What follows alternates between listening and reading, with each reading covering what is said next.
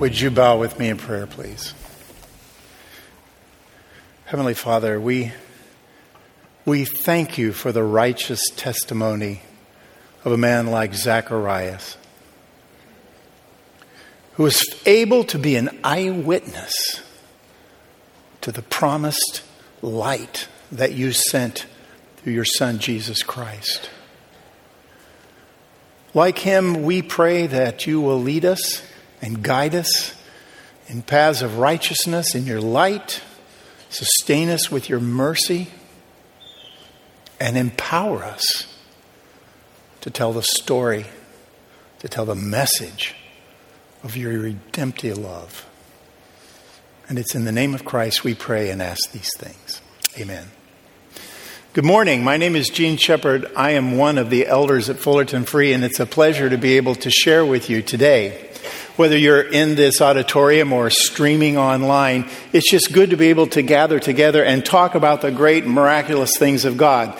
As we are in a short series on songs that were written by some of the eyewitnesses of the coming of Christ, I happen to have the song of Zechariah. And it was read to you already today, and we're going to talk about it and, and the surroundings of the writing of that song. In some ways, I don't know why I got this task. I don't know why they picked me, because I will tell you right off the bat that at one time in my life, when I'm reading through the Bible, songs, these kind of poetic songs, are things that I'd skip over to go on. That and the genealogies. I could have a showing of hands of how many here skipped through the genealogies and the songs, but let's not make that about that today, so close to Christmas. I will say, though, I kind of came to the place eventually where I saw the value in, in those songs, and now I treat them differently.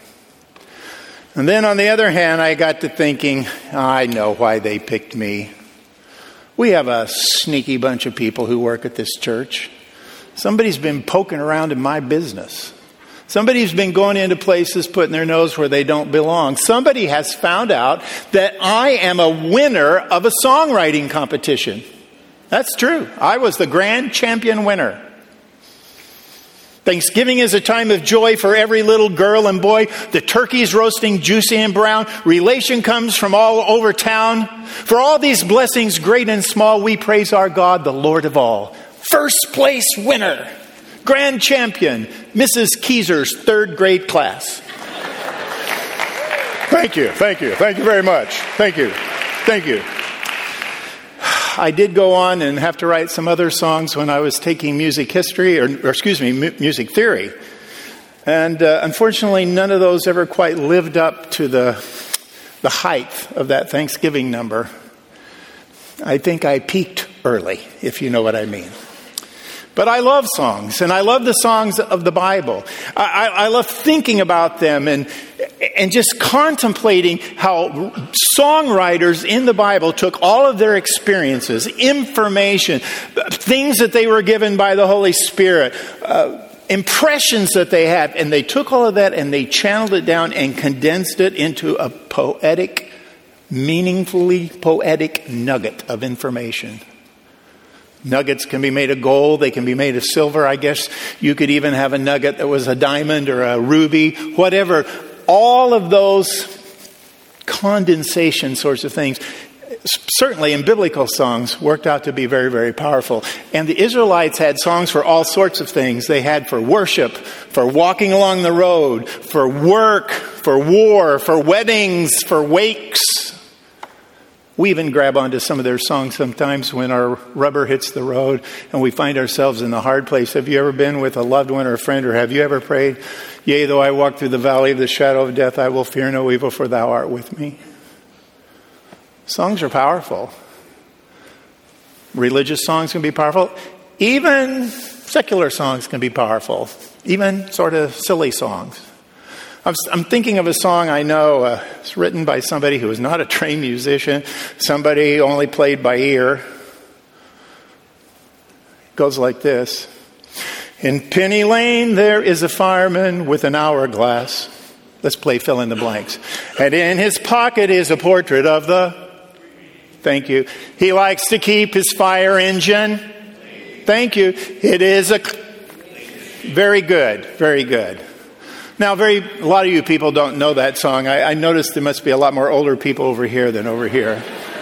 But it just goes to show my junior high music te- teacher was right. In 15 years, nobody's ever going to even remember Paul McCartney, okay, who wrote that song. I'm a little irritated by that song. Every time I hear it, I think to myself, I could have written that song. That could have been my next big hit. I didn't live in a place called Penny Lane. That's, that's not, but I lived on Main Street, which after three blocks turned onto First Street, and I went to school down those six blocks and backs every day of my life for eight years, plus hundreds of other times, because those streets are still there, and I go back to my hometown. We had a lot more interesting stuff on my street than Paul McCartney had on his. Our barbershop, for example, Mr. Niesel's barbershop. Niesel, what a great name that is. He had every comic book in the world in there. We had a parking meter guy that only had one arm. I could tell you stories about him all day. You, you go three blocks and you think you've made it where you have to turn the corner, but the corner is where the old men sat and they chewed tobacco and spit. And they aimed at your feet and your legs. And they'd say rude things. Now, if you could get around that gauntlet, you, you were like home free. I, I did that walk through all these weird characters, and I could tell you a whole lot more my whole growing up time. In the pouring rain, very strange. And let me tell you about when it was snowing. It was like going through a blizzard sometimes. And I'd say to my parents, I, I can't make it in this. And they say, Sure, you can. We used to do it in worse weather we went barefoot and I didn't wear a shirt.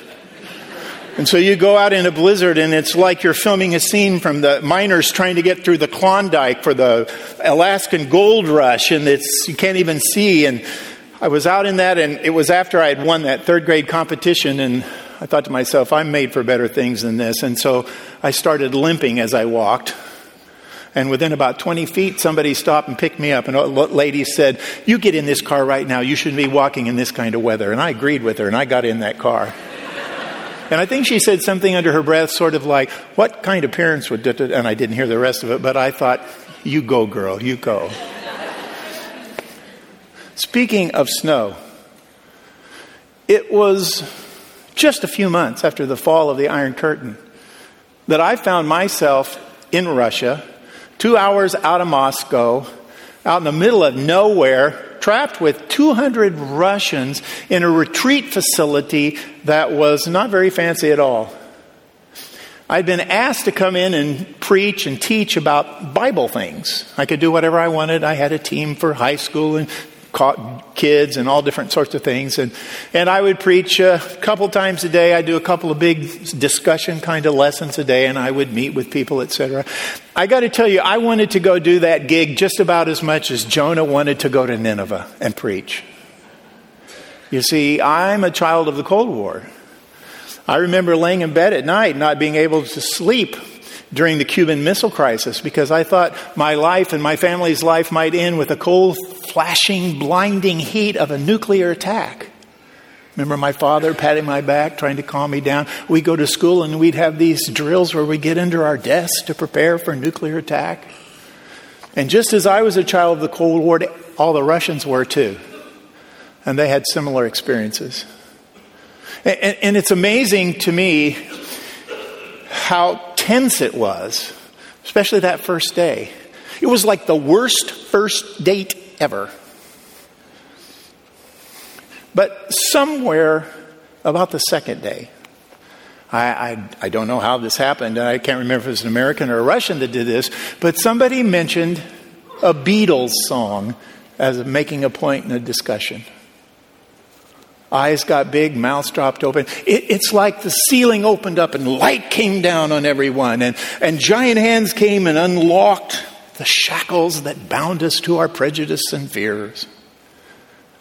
Because finally, we had a neutral thing that was a common experience for all of us. Who knew Russians listened to Beatle music? I didn't know that.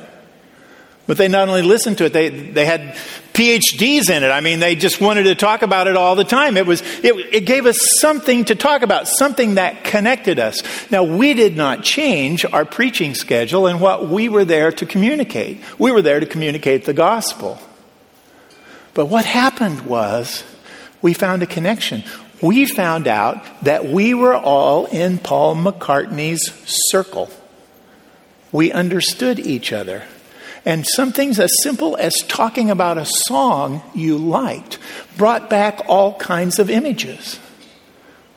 They didn't live on Penny Lane just like I didn't live on Penny Lane, but we all had a street that conjured up those kinds of images, just like listening to his Penny Lane did. Because I had an American Penny Lane, they had a Russian Penny Lane. And by making that connection, we found a way to be able to hold hands and become acquainted. And then allowed us to lead them to a place where we could talk about the important acts of God and the gospel of Jesus Christ. And many of them accepted Christ as a result of that trip and at least nine others that I made over a number of years. I still keep touch with some of those people. Songs can be pretty impactful. I talked about bringing all those things down and condensing them into a poetic memory nugget. It's a little bit like journaling, I think, where you take all of this information that you have and yet you try to bring it down and bring it into a point where we can understand it, we can handle it, we can remember it, and we can communicate it. And that's why we're talking about the Song of Zechariah. It's right that Luke starts his gospel talking about this man. Because he tells us at the beginning of the gospel that he writes that one of the things he's trying to do is get as many eyewitness accounts and give you a recording of the things that the people who were there, who saw it with their own eyes, could talk about and could testify like, like they were in court. So that's why he very quickly goes to this man named Zechariah fifth verse. I'll read it for you. In the days of Herod, king of Judah, there was a priest named Zechariah of the division of Abijah. And he had a wife from the daughters of Aaron, and her name was Elizabeth. They were both righteous before God, walking blamelessly in all the commandments and statutes of the Lord, but they had no child at all. Elizabeth was barren, and both were advanced in years. We learn a lot about those people just in that little nugget of information. Zechariah was a priest. That meant his father was a priest, his grandfather was a priest, his great grandfather was a priest, his great great grandfather. You couldn't become a priest unless you were born of a family, a line from Aaron that were priests. He lived in the hill country outside of Jerusalem, somewhere in the south of Jerusalem. He married a woman named Elizabeth, she was from a priestly family too. We don't know if her father was priestly or if her mother was from that kind of a family, but she's described as a daughter of Aaron, so she know we know she was from a priestly family. You know, that was considered a double blessing when a priest married a woman who was also from a priestly family. They understood each other. They knew the sacrifice. They knew the commitment. They knew what was important. And it was a double blessing for them to come together and represent two families in that home. We also learn that they're righteous and blameless in their walk before God. Righteous is a very interesting word. It's used several times in the book of Luke. It's normally used to describe God. His decrees are righteous. His ways are righteous. Matter of fact, it's a metaphor for God himself. God is righteous and he's holy. It's, it's the rightness of God's way, particularly when it's applied to a person. And in this case, it's applied to both Zechariah and Elizabeth. They, they think like God. They act like God. They make decisions like God. It doesn't mean they're perfect. That's not what it means. It means the habit pattern of their life is the way that God wants them to live. So they stick out and they're noticeable. This is going to be used to describe somebody in just a few verses. Somebody by the name of Joseph who's about to take a woman who's pregnant as his wife, named Mary. Later on, in just chapter or so, It's going to be used of a man named Simeon, who's an old man in the temple, who happens to be there when the young baby Jesus is going to be brought in for that dedication. And he sees, well, the things that we were talking about in Zechariah's song, the, the, the light coming and, and the Messiah. Later on at the end of the book, it's used to describe another man. His name is also Joseph, but he's from Arimathea. He's the brave guy that went in and asked for the body of Jesus Christ after he was killed because he wanted to give him a fitting burial, put him in his own tomb. Of course, turns out Jesus only needed it for the weekend, and so he got the tomb back, but that didn't negate his righteous activity at all. So here we have these people that are righteous, blameless. They're, they're well, somebody to pay attention to and get to know as a, like we would a mentor or a role model. We also know that they're old. They have no children. Apparently, Elizabeth never could have a child. She's barren. And they described as old. We, we don't know how old Zechariah was. I mean, as I'm thinking about other couples like this in the Bible, I'd, I'd say, well, he's not as old as Abraham was. And I don't think, from our perspective, he would be nearly as old as, say, Darren McWaters is. He'd be more a Jeff Lilly kind of a guy, I think, about that old.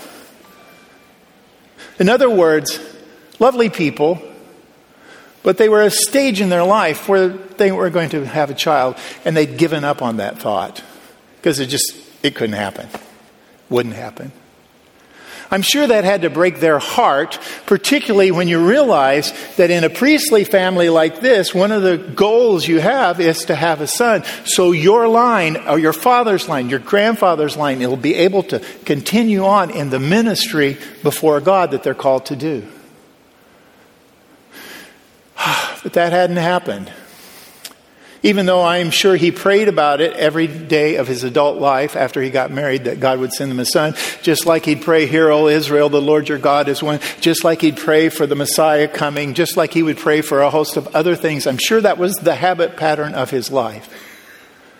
But when we come to the next section of Scripture, we find him being called to Jerusalem, an old man, to serve in his priestly course of duty. They had two weeks of service. You know, they did lots of different things when they came. I'm sure uh, if you come early in the morning here around this place, I mean, earlier than you normally come, you'll, you'll see it's a hive of activity. There's people doing all kinds of things. Sometimes you see people doing the same things that they always do, but sometimes a problem comes up and other people have to come in and help and different people have to come together. You never know what's going to have to happen in order to get the doors open, keep them open, and take care of everything that's going on. And priests had to do that. They had all kinds of responsibilities they had to fulfill. However, the plum assignment, and you were only eligible to get it one time. The plum assignment is if you got chosen by lot to give the offering of incense, which was done twice a day, that's what everybody wanted to do. And there were so many priests, and it was such a rare thing, they drew lots for it to happen. And, and for example, if you were the youngest priest there and it was your first time and you were drawn by lot and you did it as a young man, you would never be eligible to do it again. Now, Zechariah is an old man, and he comes in our story, and he's chosen by lot. He's waited his whole life. I'll bet you if his father had been chosen, and I'm just assuming he maybe was, his father would have told him what it was like when he got to do this. If he, if he lived so he knew his grandfather, his grandfather would have told him about what it's like when you go into the holy place. And there's a legacy. So while he had to be very happy about being chosen for that, as every priest would want, he also had to be just a little bit sad, I would think that here he is at the later stages of his life, and he's not going to be able to tell any of his descendants about the experience he had when he did this. Now, now here's how that whole thing set up. Once the temple opened and people started coming, You know, there were sacrifices, there were sin sacrifices, and just all sorts of things, different kinds of animals and people coming. So the altar was moving and working. Somewhere before those sacrifices took place, two or three people would be chosen to go in and clean out the Holy of Holies. Now remember, the Holy of Holies is, is in the middle, uh, and the, excuse me, the tabernacle is, uh, the Holy of Holies and the holy place is in the middle of what was the tabernacle and is now the temple. Think of it like this it's sort of a box in a box in a box. And the littlest box at the top is the Holy of Holies, and that's where in Solomon's temple the Ark of the Covenant was kept. And we know that it's no longer there, of course. Indiana Jones found that, and it's now in a government repository. Next to it, twice as long, like the size of two boxes, was the holy place. And that's where the priest would come in. There was business to do in the holy place. Once a week, over here, the table of showbread, you had to have 12 new loaves of bread put. It represented the 12 tribes of Israel as they were before God. And it also represented God's provision in the way He fed them and took care of them. O- over on this side was the golden candlestick we might call it a menorah. People all over the world today of the Jewish faith are talking about that candlestick today because today is the first day of Hanukkah. There's another story about what happened once in this holy place during an intertestamental uh, time when uh, there was not enough oil except for one day and it burned for eight. And that's what the Hanukkah is all about. It's called the Feast of the Dedication in the Bible, and Jesus celebrated it. So I'm going to take that. Right here would be the altar of incense. It was a mini altar with horns on it, like the big altar outside. And so when they were coming in and topping off the oil and cleaning, they'd brush off the dead coals and get things ready and everything all set. And this incense sat right in front of the veil. The veil of the temple that separated everyone from God. Only the high priest could go in once a year, bring an atonement for sin once a year, give it for the people once a year. Nobody else could go in there. Even the priests couldn't go in there. It's interesting that we got a Hanukkah song out of that, get a Christmas song out of this, and I hate to spoil it for you, about 34 years down the road, the hands of God are going to rip open that veil. So the blood of the sacrifice Jesus Christ will be able to go in and make atonement for sin.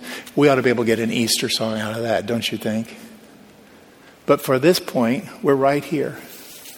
And we know that as offerings are being made, coals are being stoked, people are coming in. Some of them actually had offerings being made that day.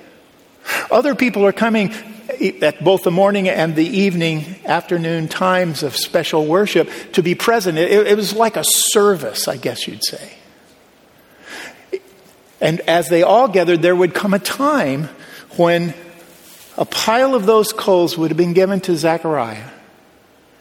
And all by himself, he would go into the holy place and place them on the altar and at the same time, he would put incense on it. Made up of four ingredients, three of which I've never heard of. I doubt you have either, but one of them was frankincense, which is a comfortable word for us. And those burning incense, those hot coals, would send up an aroma before God representing the people. It, it's, it's hard for us to kind of get our handle on that because we don't do anything quite like that. But on the other hand, it does remind me of communion time a bit, where we're thinking about sacrifices, making atonement for sin where people are bowing down, whether they're praying outside, even priests are sometimes prostrate on the ground. There's an appropriateness to what should have been thought about and what should have been done. It's not unlike in our own communion services when invariably someone will say, Let every person examine themselves. Have you heard that? It's a warning in Scripture to examine yourself. And remember that we're approaching the blood of Jesus Christ shed for us, the broken body shed for us. I mean, it's, it's appropriate to think about certain things at that time. And I've been to many communion services in this room, and, and that's always been that way. I have been to one somewhere else in another state far, far away that rhymes with nexus. And I heard a really routine, good prayer by an elder at a communion time. And then he said, And by the way, God, please make it possible for the Cowboys to win today. And also for the minister to be done early so we can all make it home in time for the kickoff. You are a much more spiritual group than the first service because they laughed. and when they laughed, I said, Well, you can laugh, but I stepped back because I was a little close to where that guy was. If he had an attitude like that in the temple, and there were times when priests did have that, that was not tolerated and they were taken away, taken out. Now, I'm not saying exactly what he prayed about. I think he came with a heavy heart because he was the last of his line. But he was a good and honest, righteous, holy priest. So I think he was doing his job and praying prayers of salvation and redemption and thanksgiving while all the people joined him in prayer. And it, says that he was ministering at this altar and he was taking care of everything when all of a sudden he realized he was not alone because an angel of the Lord appeared. His name was Gabriel. Now, I don't know if he slipped up behind him and tapped him on the shoulder like this, or if he was, Zechariah was standing like this, and all of a sudden that bright light just took him. But the Bible tells us that he was sore afraid and he fell on his knees. That whole kind of, you know, well, am I, I'm a man of unclean lips sort of an attitude. And this is what the angel said to him, Do not be afraid, Zechariah, for your prayer has been heard, and your wife Elizabeth will bear you a son, and you shall call his name John. And you will have joy and gladness, and many will rejoice at his birth, for he will be great before the Lord. And he must not drink wine or strong drink, and he will be filled with the Holy Spirit, even from his mother's womb. And he will turn many of the children of Israel to the Lord their God, and he will go before them in the spirit and power of Elijah to turn the hearts of the fathers of the children and the disobedient to the wisdom of the just, to make ready for the people for the Lord a people prepared. It just so happened, I think Zechariah, he'd been praying all those years. God was aware that Jeremiah, or excuse me, Zechariah's prayers coincided with his own accomplishments and his own agenda. And so it's at that particular time, I think it was staged by God. I think it was staged by the Holy Spirit to come and tell him big things are happening. And, and, it's not just about you and having a son, although it's, it's mostly about that. You're going to have a son. His name is John. He's going to be gray before the God. He's filled with the Holy Spirit. Do you know how unusual that is? We think of the Holy Spirit, and we're very much aware with it. We understand that Christians are filled with the Holy Spirit. But this is still Old Testament time, even though you're in the book of Luke. The new covenant doesn't take place till the death, burial, resurrection of Jesus Christ and the establishment of the church. He's still living under Old Testament law. And in the Old Testament, the Holy Spirit's kind of rare. You can almost count on your fingers and toes the kinds of people that, and people we know that had the Holy Spirit in the Old Testament. Prophets, usually, priests, often, kings, sometimes. Maybe artisans who needed to make, well, this equipment, this furniture, and these veils.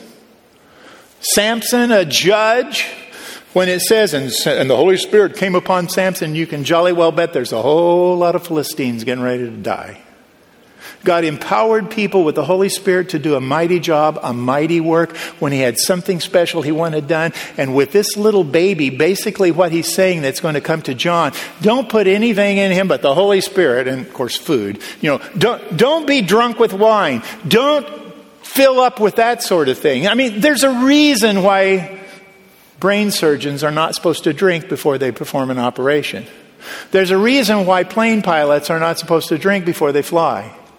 And basically, it's a way of saying, I want him dedicated to me. I want him to be my vessel. I want to fill him up. That's the purpose in him coming to you. I want him to turn children away from their fathers to God. Now, that sounds kind of funny, I think. But remember, it's just right in there. We also talk about Elijah. Elijah was a great reformer. Elijah was a great prophet, a great prophet who came to Israel at a time when they had strayed away from God.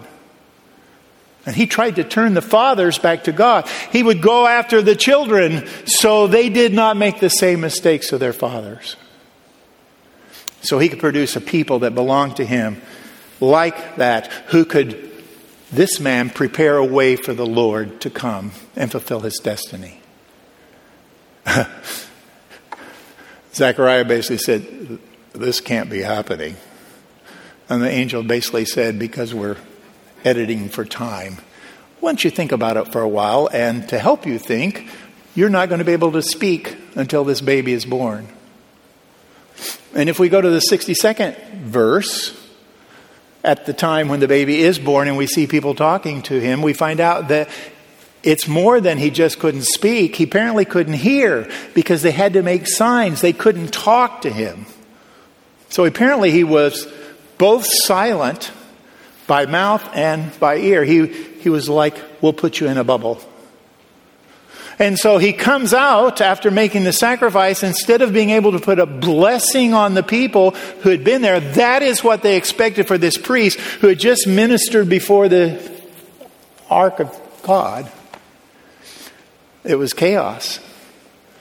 He goes home. Apparently, he's able to communicate with his wife because she's pregnant after that. And she also is going to know that she's supposed to name this child John. So they have to be in communication. That's why it's really important when the story that Jeff Lilly told last week about Mary coming to see Elizabeth. I don't doubt for a fact that Elizabeth was able to communicate with her husband.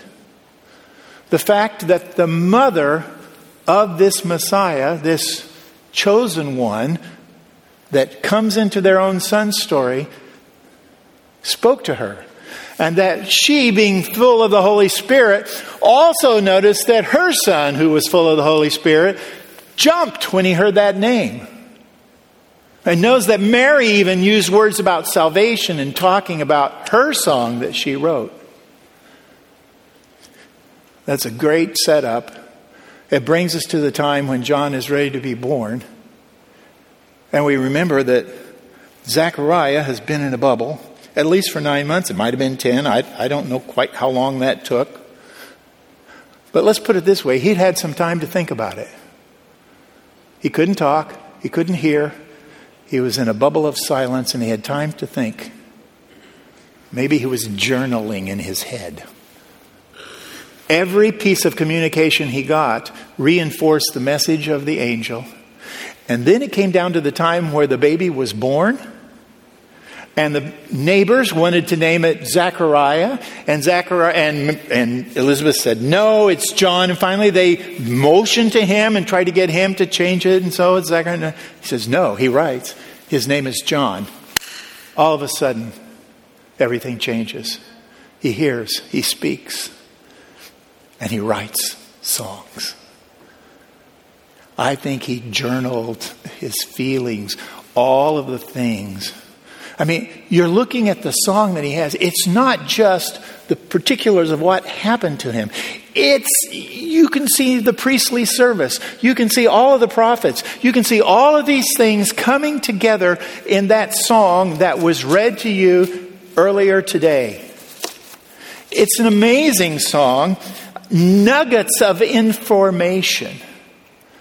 I was journaling myself, and so I decided instead of just reading it to you again, I'll give it to you in some nuggets of information. So I've got three D words real quickly in his song. Verse 16, he says he's, he's dwelling, defending in David. In other words, he dwells, he has visited us, he has redeemed us. He defends, he's our horn of salvation. If you think a horn of salvation is not a very intimidating thing, I hope you get locked in a paddock sometime with a bull that's got horns and is angry. You'll see how quickly that is a terrifying thought and a defense mechanism. And David, he, he brings David up, he brings it into the song because it's all about God keeping his promises. This is one promise after another, after another, after another. It all starting to make sense. Goes on to P words prophets, promises, and provides. Countless prophecies, pro- promises, salvation. I will give you salvation salvation from your enemies, salvation from sin, our greatest enemy. Provides, merciful, sal- sanctions, care Go on to C words, down to verse 72. Covenant, calling, commitment. You know, we learned so much about the covenant in the 12th chapter of the book of Genesis a few years ago when we were going through that. Covenant comes over, up over and over and over and over. I will be your God, you will be my people. Those who bless you, I will bless. Those who curse you, I will bless, or I will curse. And eventually it gets to the part about, and through you all peoples on the earth will be blessed. It's a covenant about coming into a relationship. And all of this is messianic. All of these things are messianic. What God is wanting to do, it's all coming together. And three fourths of the song that he sings is about the Messiah. It's not about his own son. Because the big ticket item here is about the Messiah. Covenant that we might serve him. That's our calling. That we might serve him. We're blessed to be a blessing and commitment being holy and righteous like this singer all the days of our life. That's what this song is about.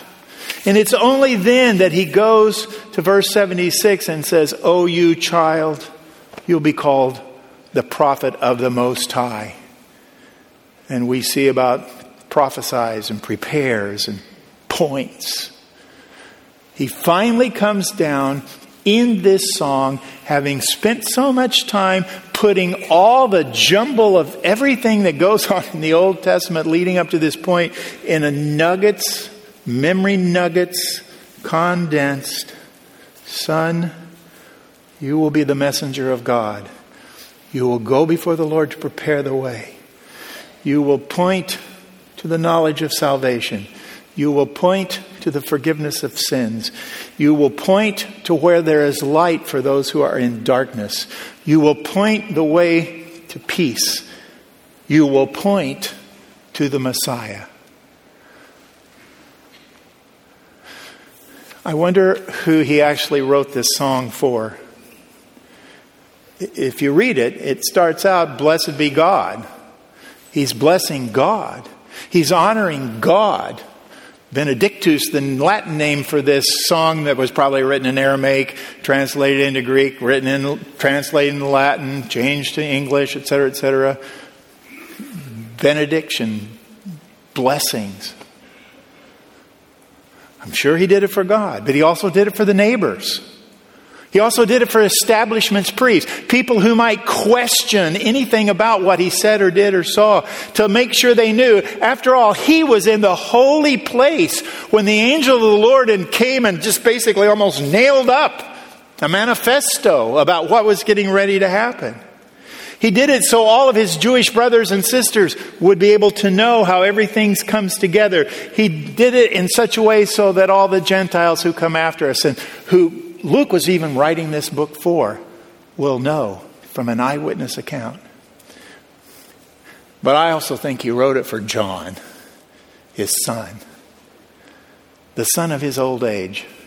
I don't know how he felt after he got that son, but I would kind of think if I was his age, I wonder if I'm going to get this kid through high school.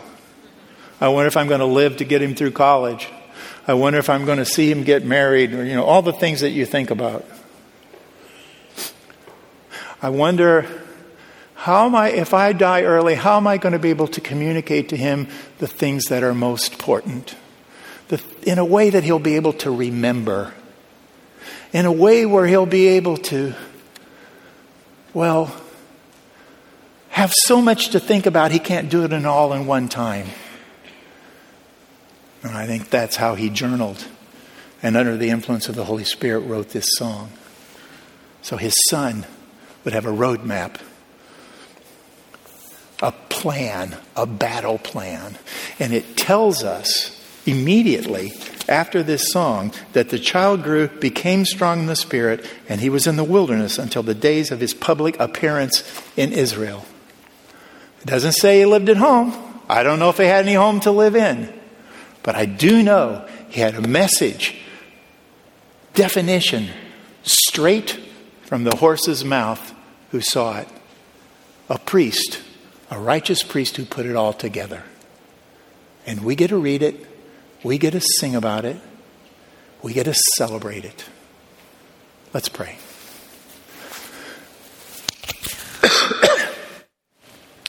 oh, Father, we thank you for all those who've come before and left behind a witness. A witness to the fact that you keep your promises. You you boldly lead us. You prepare us. You guide us.